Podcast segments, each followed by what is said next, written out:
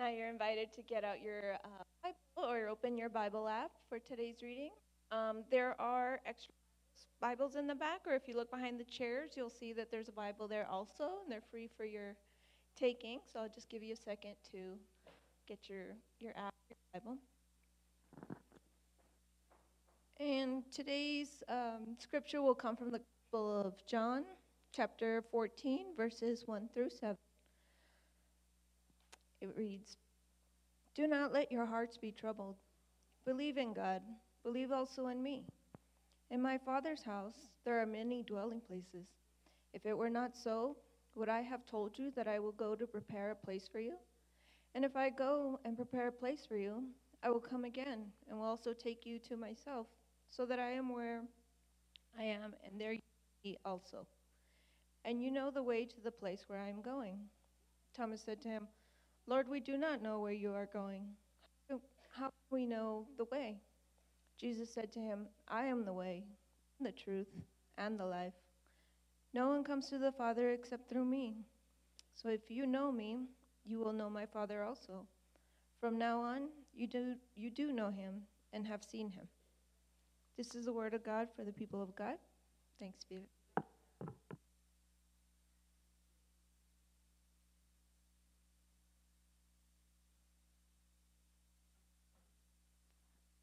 Thank you, Sarah. If you are interested in reading scripture and leading the call to worship as Sarah has done this morning, let me know. We have a rotation going, and anyone is welcome to participate. I'd be happy to add you to that list. I invite you all now to take a deep breath. Let us pray. Gracious and loving God, may the words of my mouth and the meditation of all of our hearts together be pleasing in your sight this morning, for you are our rock and our Redeemer. Amen. Several years ago now, when my oldest nephew, about nine or 10 years old, he asked me to run a race with him to raise money for clean water. So I agreed, and the morning of the race was a beautiful day. The weather was great, and we began running together, and we uh, found a good pace, and we were enjoying ourselves, and we were following the spray painted arrows on the ground so that we knew which way we needed to go. And then we looked up and we realized that some of the runners who had been ahead of us were now coming back, not as they had turned around, but as if they had found some sort of secret shortcut and popped out on the other side. We were a bit confused, and then we realized we had missed a turn. We were lost. We didn't know how to finish the race. We can sometimes make great adventure out of the right circumstances, but truly being lost is a scary experience. We want to know the way, and when we don't know the way, it's troubling in the passage that Sarah just read from the Gospel of John this morning, the disciples are feeling troubled because Jesus had begun to talk about a time when he would no longer be with them. This conversation is taking place at the Passover table in the upper room in what John presents as a farewell conversation. This is found in chapters 14 through 17 in the Gospel of John. Now, at this point, Jesus has already washed the feet of his friends. They've already eaten together, and he's already predicted his betrayal by Judas and his denial by Peter. So, can you imagine the atmosphere in the room at this point? Jesus has washed the feet of his friends. They have shared a meal together. And then he looks at them, his closest friends, and he says, One of you will turn me over to the authorities and one of you will deny even knowing me. It is in this conversation that Jesus says, I am the way, the truth, and the life. It's the sixth such statement that we have been considering in our sermon series, I am seeing life through stained glass, because six of our stained glass windows here in the back of the sanctuary hold these statements, these statements of identity that Jesus makes only in the Gospel of John. So far, we have talked about Jesus as the bread of life, the light of the world, gate, the good shepherd, and the resurrection and the life. And that brings us to today's statement in chapter 14 I am the way, the truth, and the life, or the light, as some translations say, and as it says in our window. Jesus begins this section with encouragement do not let your hearts be troubled. Well, no one says that if hearts aren't already troubled.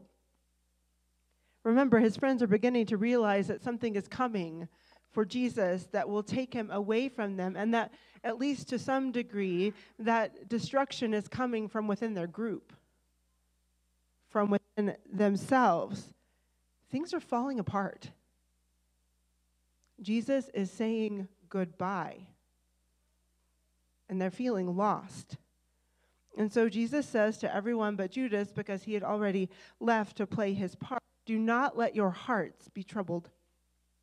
Let's read it again together. If you still have your Bibles open to John 14, Bible apps, that works as well.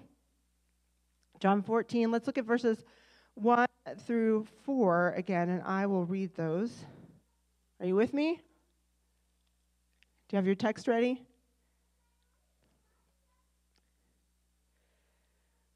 Do not hearts be troubled. Believe in God, believe also in me.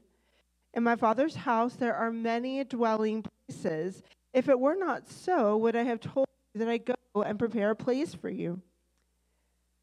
And if I go and prepare a place for you, I will come again, and I will take you to myself, so that where I am, there you may be also, and you know the way. Do not let your hearts be troubled, he says, but their hearts were already troubled. In those days, the heart and the eyes were considered to be a zone of emotional connection and feeling, rolling in the will and the intellect and personality and judgment and all feeling all into one. The mouth and the ears, they covered the communication, the listening and the responding, especially when communication was self expressive or self feeling. The third zone consisted of the hands and the feet, serving as the center of action and interaction with people and the environment. So, in this goodbye message before his crucifixion, Jesus is appealing to the heart of the matter quite literally, and he's grounding his words in the wisdom of the Proverbs. A heart at peace is life to the body, but envy rots the bones. A happy heart makes the face cheerful, but heartache crushes the spirit. A cheerful heart is good medication, but a crushed spirit dries up the bones. It is a happy, cheerful heart at peace that enables followers to love as Jesus commanded. This is what, make, it, this is what makes loving God with all of our hearts so important because Jesus knew that our hearts would be troubled. Why else would he even address it? The point is that when our hearts are troubled, we know the steps we need to take back to peace of mind. It's right there in verse 1 of our passage for today. Believe in God, believe also in me. Believing is about more than what we think, it has nothing to do with blind trust. To believe is to behave as if something is true, to align our thoughts and our actions. And in this case, believing in Jesus, particularly in Jesus as God, creates a culture, it creates a community. Because Jesus came into the world the way he did as a vulnerable baby human to reveal God's presence and work in the world in a very specific way through interdependent relationship. As we come to believe in Jesus, we come to understand ourselves and our own purposes better. We connect not just to a way of living, but to a way of life with other people, with other human beings for whom Jesus also came to show the way. And then we realize that we belong. To belong is to be an accepted member of a group, and this is a basic human emotional need. So, believing, if done right, it leads to belonging, or at least it allows us to realize that we have belonged all along. We belong to God and we belong to each other. We dwell together. And that's why Jesus uses imagery of rooms in a house, of dwelling places. He describes these dwelling places not only to represent what it means to belong, but also to raise the issue of trust. I would not say it if it weren't true, he says in verse 3. And that means if I'm going for this purpose, I will return for you, and we will be together again. And what's more than that, he says, you know the way. You know the way. Here enters Thomas the twin. Now, you probably remember Thomas from a story later in the Gospel John when Jesus has died and has been raised again, and he is before the disciples. And when he appears the first time, Thomas isn't there. So Thomas says, If I see him, I'm going to need proof. And that's what Jesus offers him. So it's the same Thomas that's asking questions, asking for direction here in this text. We don't know where you're going, he says. So how could we know the way? How could we know the way?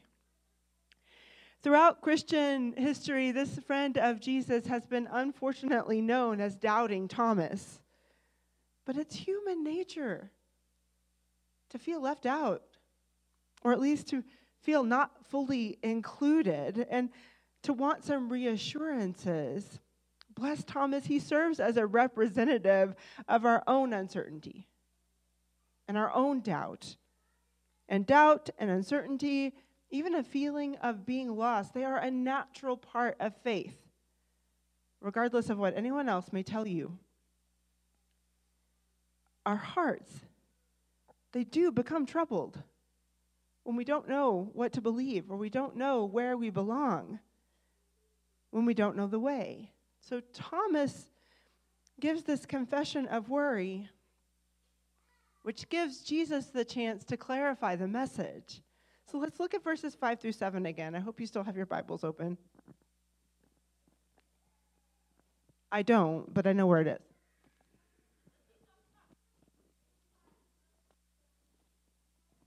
Here we go. Let's read verses 5 through 7 again from 14. Now, Thomas said to him, Lord, we do not know where we're going. How can we know the way? And Jesus said to him, I am the way and the truth and the life, and no one comes to the Father except through me. If you know me, you will know my Father also. From now on, you do know him, and you have seen him. So the word know had many meanings in the culture of Jesus. To know could refer to acknowledging a legal matter, a legal decision. It also referred to the introduction of acquaintances or mutual friends and to physical intimacy between spouses. But when Jesus says the disciples know God, he's speaking about the nature of the divine human relationship. Our part of knowing God is believing, is trusting in God's character. And in the letter of First John, God is described as love itself. God is love. The writer says anyone who does not love does not know God, because God is love. This claim aligns very much with the teachings of Jesus, who describes the greatest commandment as loving God and loving neighbor to love, in fact, with all of our heart and mind and soul and strength. Simply put, to know God is to love God and to love others. But simple is not necessarily easy. Jesus knew that we would have trouble loving, especially when our hearts are troubled. So he came not to interpret the law for us, but to show us the way to be the way of love. Because the path for us intertwines with so many others, like these strings here. I'm going to need a couple of volunteers. Any age, this would be a great opportunity for young people to get involved, children, youth, any age. Yes, Shannon, come on up. Natalie, you can come up. Owen, you can come up. Okay, three, that's good. Any, oh, Lainey, okay, very good. Hey, it's a, it's a Morningstar advertisement. I love it. Okay. Lainey, why don't you very carefully take this string and follow to where it goes? Walk up to where it goes. What is it connected to? Keep pulling, keep pulling. There you go. What is it connected to? It's not that one. Try this one. A glue stick. Lainey found a glue stick. Very good, Lainey. All right. Owen, why don't you pick another string? Let's get the glue stick out of there. What does that one go to? The Sharpie, a marker. Yes, absolutely. Okay, very good. Natalie, why don't you pick up another one? Follow it, follow it. Yep. We're going to untangle it here. Where does that one go? To the Bible. Yep. Absolutely. Okay, Mara and Lainey, why don't you? No, Mara, you've already done one, haven't you? Okay, Mara, why don't you take this? This one's free, and then Shannon will get the last one. Go ahead, Shannon, grab the last one. Where does that one go, Mara? Where does it go? Follow it all the way to the top. Where does it go? Flowers. That's right. And Shannon, what do you have? Sidewalk chalk. That's right. So let me ask you a question before you go. How many of these strings connect to the Bible? So does this one get you to the Bible? No. What about this one? No. What about the other two? No, but this one, right? So there are many paths and they all lead to really good things, right? But one leads to the thing that really helps us know God and follow Jesus the Holy Bible. That's right. Thank y'all so much. Give them a round of applause. Shannon, you can stay and finish the sermon if you want. No? Okay. Thank you so much. All of those paths lead to great things, but only one leads to the thing that we need to know God. Only one of them keeps us connected to the way of love that is embodied in Jesus. Friends, life presents us with many paths to follow. Hi, Olivia.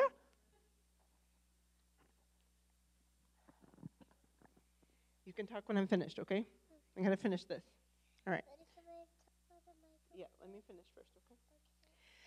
Life presents us with many paths to follow, and many of them lead to really great things. But we can be running along without a care in the world and look up and realize that we have made a wrong turn, that we don't know the way to the finish line, that we don't know the right direction, and that we're lost. When my nephew and I made that realization, we stopped and we took a deep breath. We asked a fellow runner, someone on the path with us, directions. And then we found our way back to the finish line. Now, we ran a couple of extra miles in the process, but we did so in good spirits and in good company because we trusted that the path had never changed. We were the ones who had deviated from it. And finding the way again, it felt like coming home.